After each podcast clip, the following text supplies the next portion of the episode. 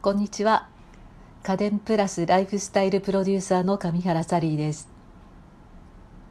昨年末に宝島社から発行された素敵な人のシングルライフというムク本に取材協力しています。表紙が浅田美代子さんで副題が自分の時間がやっとできた私の心豊かな暮らしというものです。今紙の雑誌を最も多く購入しているのが60歳以上の方々で中でも70代80代の購入率が多いのだそうです。パソコンやスマートフォンからのインターネットの情報よりいつも手元に置いて眺められる紙の雑誌を愛読しているということですよね。中でも元気なのはやっぱり女性。ずっと一人暮らしをしてきた人もいるでしょうし死別や離婚などさまざまな理由で今一人暮らしをしている人もいるでしょう。宝島社ではそんな人たちに向けて実際にシングルライフを送っている著名人を取材して豊富な写真とともに紹介してるんですけれど世代的にももうじきそこに足を踏み入れる私にとって人生の先輩たちの生き生きとした暮らしぶりが励まされますし勉強になる一冊です。ましてや今私はアトリエでは一人暮らしつまりシングルライフを送っているつもりでアトリエの発信アトリエランチの発信をしているのですから半分足を突っ込んでいるようなものですしね。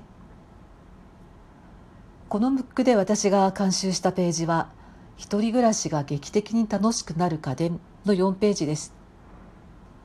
初めはカタログ的に家電を紹介するはずだったようなんですけれど使う部屋別というか暮らしのシーン別に紹介したいという私の提案を聞いてくださってダイニングリビング寝室の3つの部屋に置いて使いたい家電をピックアップしました。家電を住宅展示場に持ち込んでそこで使用シーンを思い描けるように撮影したのでそれこそ公営の方にも分かりやすくてワクワクするページになったのではないかなと思います。最初のページに私の話に共感してくださったライターさんがこんな風に紹介してくださっています。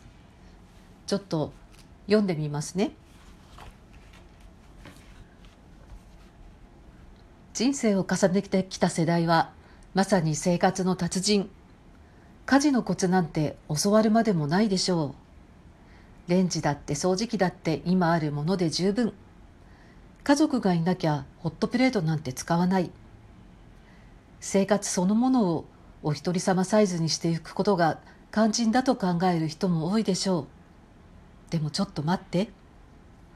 新しい家電を買うなんて無駄と思っていませんか？家電の技術革新は日進月歩。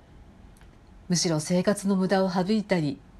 より快適な暮らしに役立つものなら新しいものを取り入れた方が賢明です。それにはまず長年頑張ってきた家事に対するあなたの考え方を変えることと上原サリーさんは指摘します。良き妻良き母であった人ほど家事は自分の役割と考えて頑張ろうとします。でも一人になったらもう自分は人生は自分だけの時間。家事任せにしたからといって手抜きにしていることにはなりません。上原さんによりばまず変えるべきなのは家事の道具は隠すものという考え方。お客様を通す客間に掃除機を出しっぱなしにするなんてと思ってますよね。お茶やコーヒーもキッチンで入れて運ぶものでした。でも今はコンパクトでおしゃれな家電ならそれを目につくところでやってもいいんです。まずは家電の置き場所をすぐ手の届くところに変えること。そのためには生活空間においても邪魔にならないコンパクトさ。見て暮らして美しいと思える。デザイン。家事が億劫にならない軽さや性能があること。が大切です。そこでこの特集では上原さんおすすめの優秀な家電を使うシーンごとに選びました。はい。こんな感じです、まあ、つまりね。夫婦家電をたくさん揃えましょうということであるんですけれども使っている時もそうでない時も心躍る家電を自分の手の届く届くところに置いて、えー、どんどん活用しませんか、まあ、そんな提案をしたわけです。具体的には、まあえー、ダイニングのところではお一人様の食卓にこそ出来たてほやほやを楽しみましょう。っていうことで例えばプリンセスのテーブルグリルピュアっていうあの綺麗なホットプレートがあるんですけど実はあれにミニサイズがあるんですね。このテーブルグリルミニピュア。これをテーブルに置いて自分でそのまま作って食べちゃおう。そんな提案もしました。それからもう一つはブルーノのオーバルホットプレート。これもすごくあの扱いがしやすくて見た目はちょっと放浪っぽかったりして重いのかなと思うんだけど軽いしコンパクトだしであのオプションでセパライトプレートっていうのがついているので同時に2種類の調理ができるとこもいいんですよね。例えば魚を焼きながら隣で煮物の温めをしたりレンジで温めに行く必要もなくて目の前で調理も温めもできてしまいますそしてもう一つが昨日ちょうどアトリエランチでも発信したんですけれども具沢山のホットサンドが手軽にできるレコルトのプレスサンドメーカープラット。こちらもご紹介しています。このプレスサンドメーカーがいいのはねあの50種類ものレシピブックがついている。まるで本みたいなレシピブックがついているのも心躍るポイントなんです。そしてリビングには何を紹介したかっていうとあのケルヒャーのスティッククリーナー KB5 です。もう指一本で持ち上がるぐらい軽いしあの無駄に吸引するわけではなくて電気ちりとりと電気放棄みたいなものなので、えー、消費電力も少ないから充電の時間も少なくて済む、えー、階段の脇とかに出しておいて気になったらさっと掃除をしましょうっていう提案をしています。あとはロボット掃除機だったら私的にはですねあの埃を吸うものよりは床拭きロボットかなと思います。今はフローリングの家が増えたのでやっぱりえキュッてなる水拭きがいいと思うんですけれどもこれをなかなか自分でやると腰が辛かったりしますのであと手も冷たいのとでねこれを床拭きロボット、えー、ブラーバにやってもらったらいいですよっていうふうな提案もしました。あともう一つはまさにこのアトリエにあるように、えー、リビングのちょっとしたスペースにコーヒーメーカーを置いてそれでお客様がいらしたらセルフサービスでやってやったらいいんじゃないのっていう提案もしたんです。もしかしたらこんなの70代80代の方にはびっくりしちゃう提案かもしれないんですけれどもネスプレッソでもいいですしあとはお茶を入れられる、えー、ネスプネスレネスネスレ日本のスペシャルティーっていうものでもいいと思うんですけれどもそんなカプセルタイプの、えー、お茶やコーヒーを入れられるマシンをリビングの片隅に置いておいたら自分でも楽しいしあとはお客様にも便利なんじゃないかなとそんなふうに提案しています。そして大事なのが寝室。え、ね、あの眠りが浅かったりとか夜中にお手洗いに起きるともう寝つけなくなる。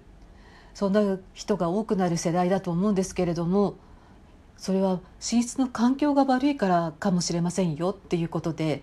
今回は、えー、寝室の LED 照明とかそれからベッドサイドに置くツインバードの冷蔵庫とかあとはエアコン使うのが苦手な人にこそ使ってほしいということで私は自宅の寝室にでも愛用しているあの、えー、空張りが豊かなダイキンのリソラを紹介しました。えーと、LED シーリングライトは、えー、深夜灯というのがついている日立のものなんですけれどこれはねあのトイレに行く時なんかはあの足元が見やすい深夜灯っていうのがあってスイッチを入れてから5秒ぐらいでだんだんあのふんわり明るくなって眩しさも抑えているから例えばシングルライフじゃないけれども、えー、パートナーがいる人でも気兼ねなく使えるしあとは明るすぎないから覚醒してしまいすぎないのでまた緩やかな眠りに入っていきやすいんですよね。あと先ほどご紹介したツインバードの、えー、ベッドサイド冷蔵庫これはね私出た時から本当にいいと思うんですけれども上段の引き出しにはあの細かいものが入るようになってて例えば眼鏡とか、えー、お薬とかそして下段は冷蔵庫になっていてこの温度帯が常温って言いますかこの温度帯が調節できて、えー、強冷にも弱冷にもなるっていうところがいいしあと常温だっていいんですよ。あのそんなに冷たすぎるものを飲みたくないお薬飲むのには常温がいいっていう方にはそういうものを置いておくスペースにもなります。あとは足元を照らしてくれるあの保安灯もありますし、えー、それがしかも目に優しい電電球色だったりするとてもよく考えられている冷蔵庫なのでこういうのがもっと広まるといいなと思います。こんな、えー、置き場所別に提案した家電、えー、実はまあシングルライフの高齢のシングルライフの人だけでなくたくさんの人にも共通することなんじゃないかなと思います。えー、本屋さんとかで見かけたらぜひ手に取ってくださると嬉しいなと思います。今日は宝島社のムック本素敵な人のシングルライフのご紹介でした。今日はこの辺でお聞きくださってありがとうございました。